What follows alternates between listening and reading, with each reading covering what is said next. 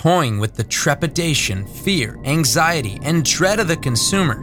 Slasher movies, creature features, and the horror genre as a whole has repeatedly seen growth in a nihilistic age begging to find any sort of meaning to life. Scientists, psychologists, and researchers have searched for the reason as to why. For example, in 2020, horror films were more popular than ever, as many in the world were locked down inside of their houses, unable to go to their favorite cinema to watch these tales of gruesome display. While the culture has continually grown more dependent upon medicinal avenues to quell these inner demons, the unrelenting need for cinema that mimics these very attributes has also continued to be cultivated.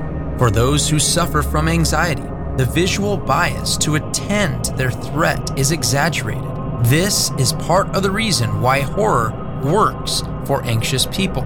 Someone who is feeling anxious will be more easily sucked into the plot of a horror film, constantly surveilling the scene for the threat. This increased vigilance due to the suspense may in turn increase their immersion in the story. The belief is that these horror films allow the anxious audience member to believe they have a sense of control, and several studies show that increasing perceived control, even if imaginary, reduces activation of brain regions that respond to threat and decreases anxiety. This pseudo control places the person into the movie as it renders the imagination with a sense of involvement and places the person into the story. A frightening thought when considering how gruesome some of these films can be. Truth be told, this has been the modus operandi of such fans, as the popularity of these works during the medieval and Victorian age had audiences entertained by the very fears and frightening commentary on the lives they had been living. During the Renaissance, the work of the alchemists and magicians mirrored the superstitious heritage that was seen in popular novels of their time, some of which whose aim was to warn of the dangers of playing with everlasting fire. In the 16th century, a German play by the name of Dr. Faustus became legendary folklore as the tale has many different versions of the story, but the core framework remains the same. Faust was a brilliant and successful scholar, but he had to have more and did not want to be limited to simply human knowledge. So he summoned the devil in order to ask him for supreme knowledge and power so he could truly enjoy all that this world has to offer. Satan sends him a messenger demon, Mephistopheles, who offers Faust a deal. He can have supreme knowledge and power for 24 years, but in return, Faust must surrender his soul for an eternity in hell. Faust accepts and seals the deal in blood. Faust lives the next 24 years in luxury, seduces women, travels the world, summoning spirits as his knowledge continues to grow. He lives his hedonistic lifestyle for the duration of the 24 years promised as he grows in knowledge and power. While some versions of the story have him outsmarting the devil through a plan he conceived with his wit accrued in the 24 years of decadence, the typical ending is Faustus waiting for the devil as his time is up and he is carried away to hell as Dr. Faust remains a turn of phrase for the Faustian act of dealing one's soul to the devil. Many of those who practice the dark art of Satanism deny his very existence. In fact, TV, books, and movies have long since jettisoned the thought of warning of Satan's influence and have either minimized said role or even made Satan out to be misunderstood, deep down a solid guy, or even a hero. Look no further than Fox's production of the show Lucifer, that cast the devil as a handsome, witty figure with magical powers, or the more recent cartoon Little Demon, that depicts the Antichrist as a teenage girl whose mother is a practicing witch and her father the devil. The wave of making Satan more likable has hit the fast track. Shows like The Simpsons and South Park have made light of him. While these shows seemingly make him a friend, even comedian Adam Sandler played a half spawn of Satan in his movie Little Nicky, where the devil fell in love with an angel played by Reese Witherspoon, who happened to drink too much one night and ended up falling into the arms of the devil and having a deformed child in Nicky. The list can go on, but Satan has continually gotten a makeover as to make him more palatable for audiences and the like to accept. Many of the practicing Satanists today doubt the existence of God or a literal devil, but still perform magic as a means to manipulate the matter around them and bend it into their will. As 32 year old Satanist Misty Tyre stated regarding lesser magic, it's all about charming people or presenting yourself in such a way that you win people over. You manipulate the world around you to get what you need. People often think of manipulation negatively, but anytime you handle something or do something to achieve something specific, that's manipulation. Greater magic, meanwhile, is about allowing yourself a time and a place to process events, both physical and emotional, or to focus your energy for a specific purpose. This often takes the form of a ritual. Back in the 1960s and 70s, images of LaVey surrounded by naked women during these rituals were common, as were nude altars. Misty also stated, I credit Satanism for a lot of the successes in my life. She was converted at the age of 27 after discovering a book called The Satanic Witch by the founder of the Church of Satan, Anton Szandor LaVey. LaVey convinced many that joining the Church of Satan was merely a symbol of rebellion and not an actual religion that believed in a literal Satan. The only problem with that is that they've been lied to. What they simply see as rebellion or the advancement of their will and the acceptance of self was really a delusion painted by not only Satan, but even LaVey himself. In an article by Joe Schimmel titled The Truth About Satanic Cults, he details his experience with one of the Manson murderers, Susan Atkins, and her knowledge of what Anton truly believed. One of the delusions that we will clear up at the outset of this article is the lie that leading satanic cults do not believe in or truly worship the devil. First of all, it should be understood that Anton LaVey, the founder of the Church of Satan, viewed Satan as a true entity that he actually worshiped before his death. Anton LaVey deceived a lot of people who joined the Church of Satan by claiming that Satan only represented the repressed forces of nature, but was not a real entity. In my interviews with former Charles Manson family member Susan Atkins, who was still in prison at the time after being convicted of eight murders, she blew the lid off of Anton's lie.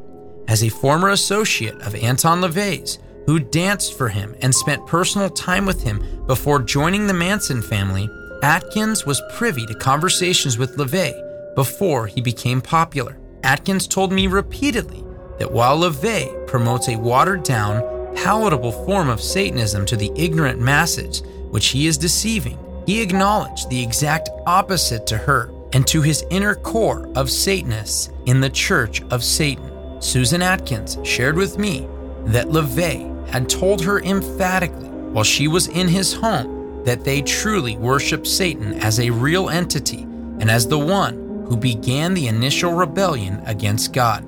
Atkins also stated, quote, Anton told me that as a Satanist, he does believe in the God of the Bible, but he refused to worship him and made a conscious decision to worship Satan instead. And Anton himself let his hair down regarding his true beliefs as well. LaVey let his guard down when responding to other Satanists that considered him not extreme enough. LaVey, while in a defensive mode, admitted that the image that he presented publicly was deceptive, declaring, quote, if they're at all intelligent, other true Satanists, they'll realize that there's only so much I can say publicly. I will not advance things in print which make my position untenable. How long would the Church of Satan have lasted if I hadn't appeased an outrage in just the right combination? it required a certain amount of discretion and diplomacy to balance the outrage. While the downplay of Satan continues in our modern culture, the truth remains that he is a murderer from the beginning and he is the father of lies. Anyone who is following him, in jest or not, given over to his power, knowingly or not. While some, like Dave Grohl for example, have embellished stories of being haunted in order to sell tickets, others have made it clear that the hauntings they experienced weren't simply a means to line their pocket, but actual events that stuck with them. The demonic realm isn't something to be played with, and plenty of actors have lost sleep, their minds, and some even their lives to demons they encountered when going out for different roles. In the most recent rendition of Stephen King's It, the actor who played Pennywise the Clown, Bill Skarsgård, detailed the haunting dreams that he encountered while playing the role of the child killing clown. I really enjoyed the, the process of making this film, but it's so intense. So, like, you know, and then, you know, you wrap and you're done, and then a day later I'm in Stockholm. Like, a day later I'm in Stockholm. And, like, I'm like, what just, ha- what just happened? You know, what, hmm. like, and, and you don't, like, you just finished this film. I have to kill some children. Yeah. no, and I did have ten, like probably ten full days of just kind of this exorcism of like nightmares of, of, of Pennywise. Ev- like pretty much every night, uh, there was nightmares, and it wasn't. I mean, obviously, it wasn't like the Pennywise versus me. It was, you know, me being Pennywise, people looking at me, and I'm like, they are not allowed to see me right here. It was this kind of paranoia, Wow. very kind of weird dreams. The late Carrie Fisher, who is best known for her role as Princess Leia in the Star Wars saga, speaks of the demonic activity she encountered after her friend died in her bed right beside her. There was this really strong sense of a presence in the house. One night, um, I was in my room, the room that uh, Greg had died in, and I was, it was very, very late at night, and I was writing, and I, I had this um, gag toy. I had used it many years before when I was doing a, a writing one of the young indies with George Lucas, and we both had them. And you'd push the button on it, and it would, it would just say awful things to you. Eat. shit. Are you talking to me? And I'd left it in the room next to mine, my closet, where Greg had left many of his clothes.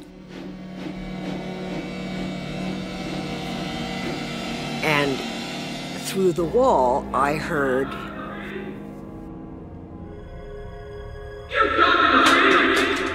I said, Greg, stop it. That is not funny.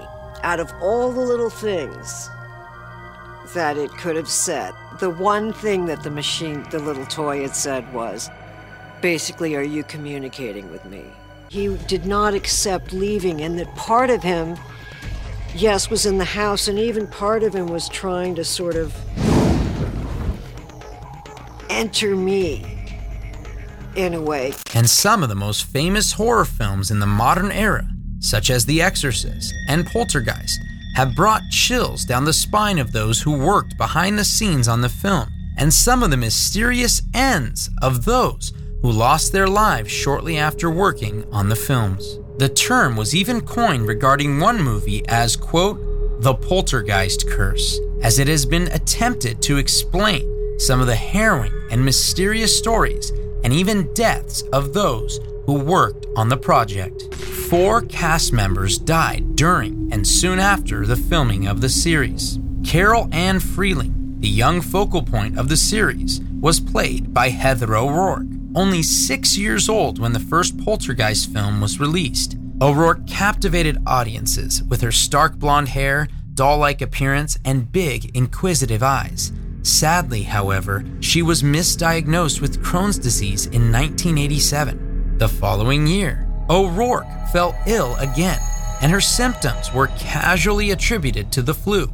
A day later, she collapsed and suffered a cardiac arrest. After being airlifted to a children's hospital in San Diego, O'Rourke died during an operation to correct a bowel obstruction, and it was later believed that she had been suffering from a congenital intestinal abnormality. Dominique Dunne, who played the original older sister, Dana Freeling, met an equally tragic and unforeseen fate. In 1982, Dunne separated from her partner, John Sweeney. In November of that year, he showed up at Dunne's house, pleading for her to take him back. When she refused, Sweeney grabbed Dunne's neck, choked her until she was unconscious, and he left her to die in her Hollywood home's driveway. Sweeney was sentenced to six and a half years in prison, but was released after three years and seven months. The other two cast member deaths, while unfortunate, were not as unpredictable or mysterious. The evil preacher Kane from Poltergeist 2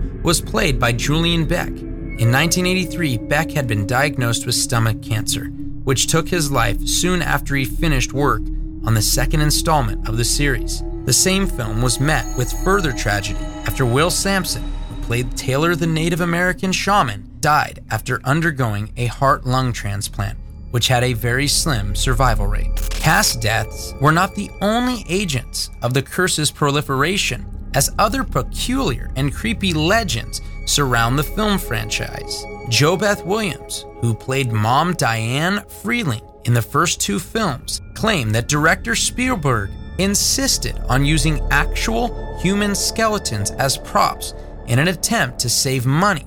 At the time, they were cheaper than plastic skeletons. Williams's claim has never been verified, but it persists to this day in the lore surrounding the film's curse.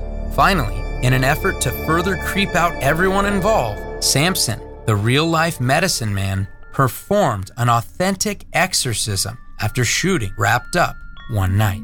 Actors such as Ryan Reynolds and James Brolin have commented on the supernatural events or darkness surrounding their roles in the Amityville horror movies, which depict what took place in November of 1974 when Ronald DeFeo Jr. shot and killed six members of his family at 112 Ocean Avenue in their large Dutch colonial house situated in a suburban neighborhood in Amityville on the South Shore of Long Island, New York.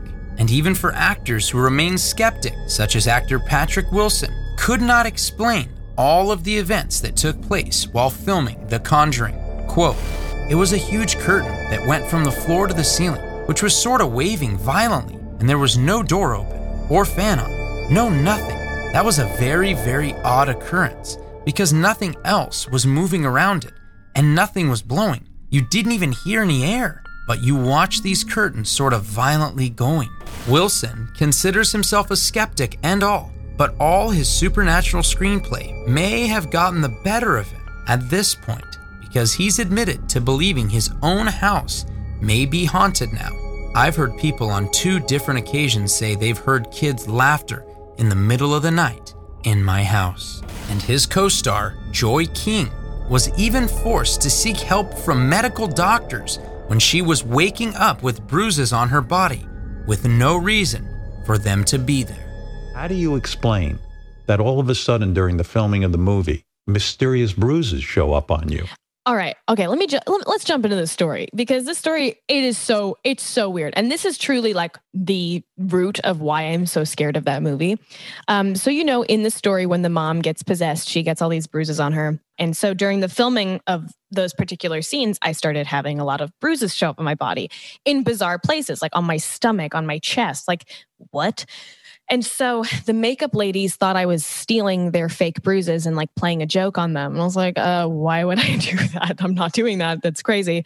They didn't believe me. They tried to take my real bruises off with like rubbing alcohol and oil. And I'm like, I'm telling you, I'm not lying. I went to the doctor. I got a couple blood tests because they told me it looked like it could potentially be early signs of leukemia. I was oh. so freaked out. All of a sudden, I'm told that I have this blood thinning condition called ITP, where basically most of my red platelets drained from my body mysteriously. I'd never had a blood problem in the past. I've never had a blood problem since then. I, I, I no one in my family has that. So um, I I was at risk of needing a blood transfusion, and they were like scared to even let me work. And because if I like touched something, I could get a bruise there. It was weird. And so I had to go to the hospital every day, twice a day, before and after work to get my blood taken to check my platelets and to try and rebuild my platelets on my own by taking a lot of iron. And they were just creeping up for the duration of the shoot. Uh, shooting finishes, I go home and I still have to keep up with this. And then when I came home, my platelets were completely fine. Like I was back up to the normal numbers, and I've never since had a trace of that uh, disorder. So no ever. wonder you're freaked out by Are ghosts. like, are you kidding me? Uh, Like I, I thought I was, I was just like, you know what? This is it for me. Like I've had a good run. I'm 12 years old. I'm just gonna, you know, get killed by a ghost now. I don't know. We'll see what happens. That is such a weird story, and no one has an explanation for it. I feel so freaked out by it. It's like so scary. Some have had these experiences only further their need to chase after these spirits and have been led down the trail of New Age spirit science and demon worship. The artist turned actress, Lady Gaga, mentioned her haunted experiences and the advice she received from Guru Deepak Chopra as to how to embrace the devil to help her be more creative. I had this dream quite recently that was so terrifying, so morbid and terrifying, and I called. Um, I called Deepak Chopra, who I work with, and I was telling him my dream, terrified that the devil and I, I the dream was so terrifying. I thought somehow a a devil force was trying to take hold of me, a darkness. I, I guess I see devil and darkness the same thing. And he laughed and told me that I was very creative. and that That's I what it represents. Learn to embrace, embrace my insanity. Demi Lovato, whose gender fluidity has been the talk of many circles, has also shown herself chasing ghosts or aliens and even singing to them in hopes of getting communication with them. Do you like to sing, Carmen? Oh. You should sing something for her, Demi. No. Why not? Maybe if you sang that, sing a song as an offering, we we could come back in the room. Oh, yeah, yeah. Okay. Go on and try to tear me down. I will be rising from the ground like a skyscraper. There we go. Standing ovation. This was not her first encounter with ghostly spirits, as she claims to have had encounters at a very young age. During a conversation with JoJo Wright, host of the Paranormalish podcast, the singer recalled just one of her encounters with a ghost that haunted the Lovato home. I opened my closet and I saw a little girl dressed in like pioneer clothing just standing in my closet. And I slammed the door. I ran to my sister's room and I said, Dallas, like, I think there's a ghost in my room. Lovato's sister dismissed the story and told her to go to bed. The future pop star, who was eight at the time, didn't want to tell anyone else about the incident. She was afraid they would think she had gone crazy. High school musical star Vanessa Hudgens recently talked about her new fascinations with ghosts in her sit down with Kelly Clarkson. Um, Zoe, is it true that you have a new passion in life? Are you obsessed with ghosts? I hear you are. It's not really a new passion. Okay, we're just finding out. You're just kind of like finding out. Okay. Yeah, I feel like I've I've accepted the fact that like I I see things and I hear things. and Wait, do you really? You've had like experiences? Yeah, a lot of them. A lot of them over the years. Like even as a child growing up, like I remember being like getting ready for school when I was eight years old, and there was like you know those ducks that like is like the duck thing that you pull to toy. Yeah. Um, there was one of those on the dining room table, and I started walking, and it just started like going alongside me, and I was like, interesting. I recently did my first like real paranormal investigation, like with equipment and everything. What Went equipment? to- Like a flux capacitor? Like what are we talking about here? Like what what kind of equipment? There's a lot. There's there's so much on the market, genuinely. What? But like my favorite thing is called a spirit box. Okay. And it basically scans radio frequencies really quickly. You want to do it in like more of a rural place so it doesn't peak, pick up stations. Um, and like if you put on AM, it just sounds like static. But something about the electricity that it creates allows spirits to speak through it. Oh. Um, and I mean, was- the Earth is all we do have frequencies. The Earth has its own Exactly. frequency. Exactly. Okay. So I was sitting at a, a, a tombstone in a graveyard with my best friend. Because that's what we do. That's what. well, if you're trying to find ghosts, Yeah, like you know go what? to the graveyard. Yeah. Um, and Is this I at nighttime sitting- or- Yeah, nighttime, pitch black. wow, we're different. and um, we found this one tombstone of a spirit that we were told is very playful. Oh. Um, so I turn it on. I'm like, "Hi, Sam. I'm Vanessa. This is Gigi." I'm like, I'm not very good at this. I'm like, "You're Sam." I am so And into then- doing this. And then, wow. And then Gigi goes, Sam, can you tell us our names? What are our names? And then we just hear, shh, Vanessa, shh. no. No. Yeah. Did you run then? No. No, I was like, cool. Do you have anything else that you want to tell me? And I just hear, shh, nope.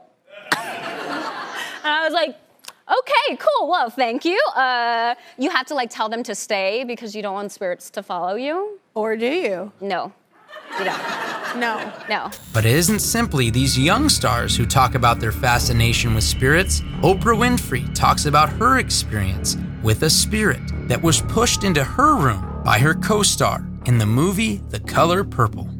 Did this movie Color Purple with a woman named uh, Akosua Busia. But Akosua Busia was the sister, you know, when they're playing. She was in my house here in Chicago, sleeping in the guest bedroom, which is right next to, to, to my bedroom. And I woke up in the middle of the night. I saw a ghost in the room. I'm telling you, it was a ghost in the room. And I didn't want to believe it was a ghost in the room because I never believed in ghosts or didn't believe in ghosts. But I saw this, this figure, clear figure, moving across the floor. I got up to see is there light from another building? What is going on here? Oprah has been considered by many as America's Jezebel, as her talk show has exposed countless women to the New Age teachings of the likes of Eckhart Tolle and others. She herself has admitted to using spirits for her roles, the very spirits she thought were invading her room in the shooting of the film. The one woman entertainment empire known as Oprah has strong affiliations with the demonic realm. The most familiar face on television says, You can not only use your body and physical self, this is how I see acting. I ask my body to be the carrier for the spirits of those who have come before me in a way that is most meaningful to the character. Just become the vehicle for that character. calling out for these entities to take her over so that she may become a sparkling puppet. Oprah admits of her work before the camera. I tried to empty myself and let the spirit inhabit me. With her global influence, her shows have become a smorgasbord for the New Age agenda. While other stars, such as Jim Carrey in his role as Andy Kaufman, or Heath Ledger in his role as Joker, and a plethora of others, have left production of their films without being able to fully leave behind the characters they portrayed. It has always been that what lies underneath many of these roles is far more than a few lines on some paper. These films, horror or otherwise, ingratiate themselves into the culture and become a commentary on the events, issues, and milieu of our time. So, what does it say that the macabre, devilish, and gruesome category is at an all time high? It shows the culture is necessitating such a supply chain because the framework around us has become the very thing that makes our hair stand up at the thought of it. Some who have made their money, fame, and infamy have even come out and spoke out against the reality of the dangers of the love of the occult, evil, and macabre lifestyle. In an Instagram post by famed tattoo artist Kat Von D, she writes, I don't know if any of you have been going through changes in your lives right now, but in the last few years, I've come to some pretty meaningful realizations, many of them revolving around the fact that I got a lot of things wrong in my past. Today, I went through my entire library and threw out books that just don't align with who I am and who I want to be. I've always found beauty in the macabre, but at this point, I just had to ask myself, what is my relationship with this content? And the truth is, I just don't want to invite any of these things into our family's lives, even if it comes disguised in beautiful covers collecting dust on my shelves. In no way is this post designed to put anyone down if you're into this stuff, because I think we are all on our own journey, and I love everyone, regardless of where they might be at. But right now, It's never been more clear to me that there is a spiritual battle taking place, and I want to surround myself and my family with love and light. With that being said, I want to send extra love to everyone out there and hope through some of these trying times, you are making meaningful changes in your life too. Thanks for listening. Sir Christopher Lee, who starred in such films as Star Wars and Lord of the Rings, actually warned against those who would get into the dark practices of the occult. I have met people who claimed to be Satanists, who claimed to be involved with black magic, who claimed that they not only knew a lot about it, but as I said, I've certainly never been involved, and I warn all of you never, never, never. You will not only lose your mind, you lose your soul. While serial killers like Jeffrey Dahmer and Ted Bundy have had their biopics popularized in modern times, they also warned about the dangers of pornography and, in Dahmer's case, of living a life free from the reality of the existence of God. The Night Stalker, Richard Ramirez, and the Son of Sam, David Berkowitz, spoke of the influence of Satan or Satanism and what they had on their killing sprees. As far as Satan is concerned, I, I believe uh, in a malevolent being. Uh, his description eludes me, but I, I have felt powers that are evil. A lot was made that you're a devil worshiper. Do you worship the devil? Have you ever studied Satanism? There are different sects of Satanism. Have you studied just yes or no? Have you studied Yes, Satanism? yes, I have. Are you are you a worshiper of the devil? No comment. Come on, Richard. We're, I can tell you a little bit about Satanism. well, I'm, I'm interested in hearing what you got to say then. It is undefiled wisdom instead of hypocritical self deceit. It is power, power without charity. A Satanist admits to being evil. Do you admit to being evil, Richard? We are all evil in some form or another, are we not? Who was the son of Sam? Who was Sam and the son of Sam? I at one time had uh, gotten into Satan worship, and uh, this entity, this this demon, that was uh, his name, and uh, I had uh, just allowed the devil. At one time, it was the foolish and stupidest thing I ever did in my life. I just let the devil take control of me.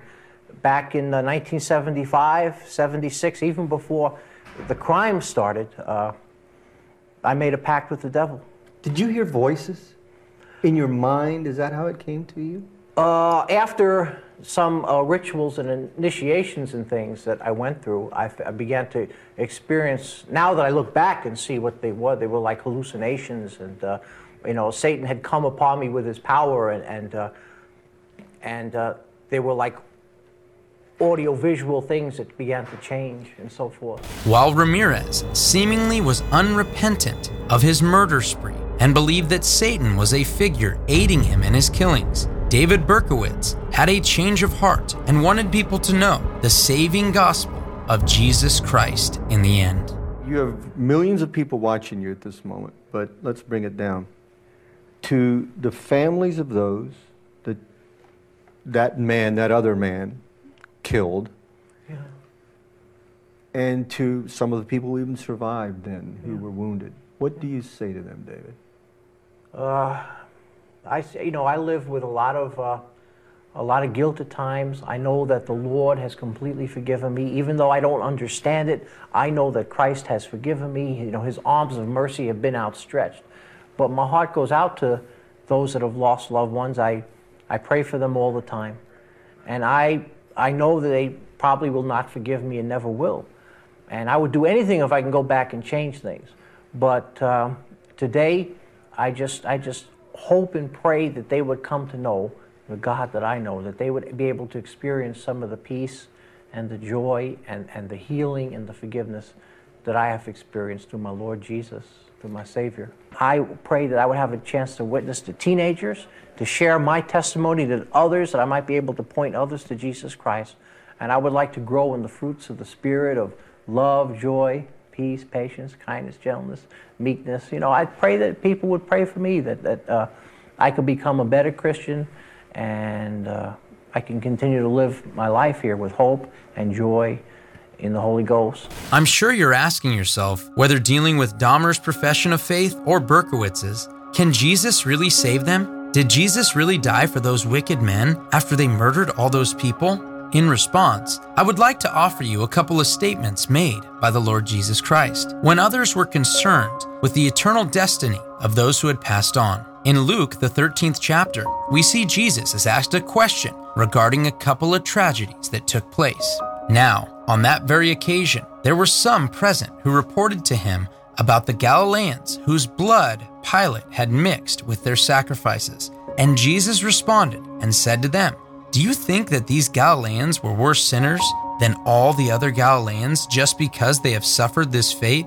No, I tell you, but unless you repent, you will all likewise perish. Or do you think that those 18 on whom the tower in Siloam fell and killed them were worse offenders than all the other people who live in Jerusalem? No, I tell you, but unless you repent, you will all likewise perish. Notice that he puts the emphasis back on the individual. This also takes place when it comes to the confession by which the believers in Jesus Christ will be built upon. Now, when Jesus came into the district of Caesarea Philippi, he was asking his disciples, Who do people say that the Son of Man is? And they said, Some say John the Baptist, and others Elijah, but still others Jeremiah, or one of the prophets. He said to them, But who do you say that I am? Simon Peter answered, You are the Christ, the Son of the living God. And Jesus said to him, Blessed are you, Simon Barjona, because flesh and blood did not reveal this to you, but my Father who is in heaven. I also say to you that you are Peter, and upon this rock I will build my church, and the gates of Hades will not prevail against it. And you see, the individual responsibility of each and every person to decide what they believe about Jesus is what Christ brings it ultimately back. And one of the things that he mentions right there is that the gates of Hades would not prevail against the church that he has established. But the truth is is that if you are not one of those blood-bought believers who are trusting in Jesus, sadly enough, you're under the dominion of darkness, and it could even be the reason that you love darkness rather than the light. And sadly enough, this is something that we've seen throughout all cultures, even those who professed belief in Christ or those who profess to trust in the one true God. In fact, when we look at the first king of Israel, King Saul, we see what takes place when someone is not obedient to the calling that God has given them. Because Saul was given a wonderful kingdom, Saul was given many different things, and yet, because he lacked obedience, the very Holy Spirit that came upon him to help him be the king of Israel fleed from him when he was no longer obedient to what God had called him to be obedient to. And when that Holy Spirit fled him, spirits came upon him, evil spirits. Interestingly enough, that Holy Spirit that would leave Saul would go on to a man named David, a man after God's own heart. And the very evil spirits that came and haunted Saul would be removed when the man who had the Holy Spirit upon him would come and play music for him. And while most people would think this would create a gratitude towards him, it actually started down a course of jealousy that led King Saul into trying for the rest of his life to kill King David. And not only did he have a murderous rampage that he wanted to fulfill in killing David, but he himself, when distraught without any answers, thought instead of going and truly repenting and putting his trust back in the one true God, he went and sought after mediums. He went and sought after the witch of Endor in order to conjure up a spirit for him. And this would be his undoing. This would be the very thing that would lead to his death. You see, when someone doesn't have the Holy Spirit residing in them, the truth is, is that evil spirits can come and attack them whenever they want. We need to recognize the spiritual reality that we are in, and we need to recognize what Paul said in Ephesians chapter 2, verse 2 that the prince of the power of the air works through the sons of disobedience. Are you one of them? Are you a child of disobedience who is unwilling to come to the one true God? Because Satan will sift you like wheat. And maybe you think, oh, well, I'm not against Jesus. I'm apathetic towards those things. I'm not religious. I'm just agnostic. Whatever you may think, here is what Jesus, the risen King, had to say He who is not with me is against me, and he who does not gather with me scatters. You see, to not make a choice is to make a choice. And I'm only telling you this because I had to make that choice at one point too, when I recognized all of the evil in this world is not simply just molecules bouncing against each other. It's not just us dancing to our DNA. There is a real spiritual realm. We are not wrestling simply against flesh and blood, but against principalities and powers. There are rulers of the darkness in heavenly places, and we need to recognize that. And you see, I'm a father of four, and when my nine year old was five years old, and Chilling Adventures of Sabrina came out, they actually sent out an email. And this email, they had pentagrams on it and invited people to come to the Black Mass or the Black Baptism of Sabrina. And this show was just terribly, openly demonic, asking people to accept Lucifer into their hearts.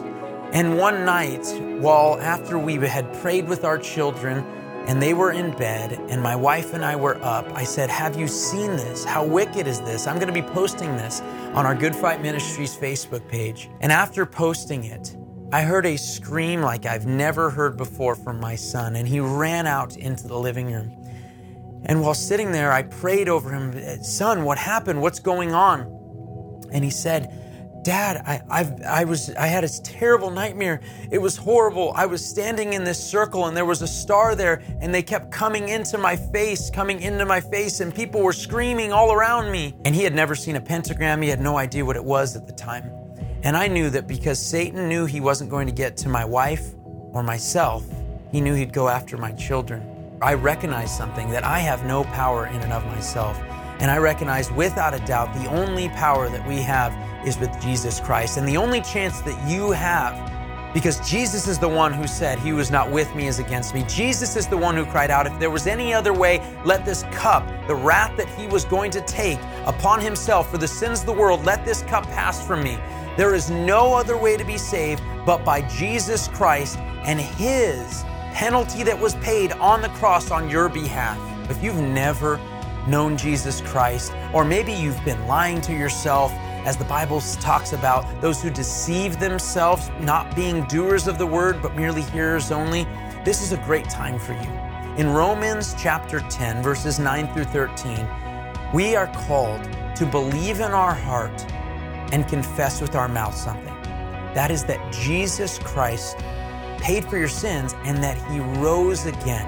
And all who believe in the name of the Lord shall be saved. If you haven't done that, right now is a great time. You need to recognize that you're a sinner. You need to recognize that you have no shot against the enemy, and you certainly don't have a shot against God on the day of judgment. But if you turn to Christ, believe in your heart, confess with your mouth, and put your trust in Him and follow Him, have it repent. That means to have a change of heart, which leads to a change of action, leaving a life of sin and now going forward towards Christ, then you will be saved. You put your trust in Him right now, recognize that He is your only shot, and guess what? You will go out of darkness and into light. You will not be under condemnation, but you will be in Christ and you will begin a loving relationship with Him. And I encourage you guys to find a Bible believing church. That means people that love Jesus, read His Word, and love it.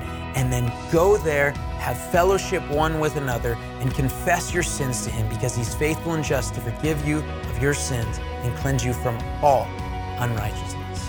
God bless you. The 511 News with Chad Davidson has been brought to you by Good Fight Ministries, bringing you news and commentary from a Christian perspective. This show can be heard every Friday wherever podcast shows are available, or visit 511news.org. Thank you for joining us, and we look forward to being with you next week on the 511 News.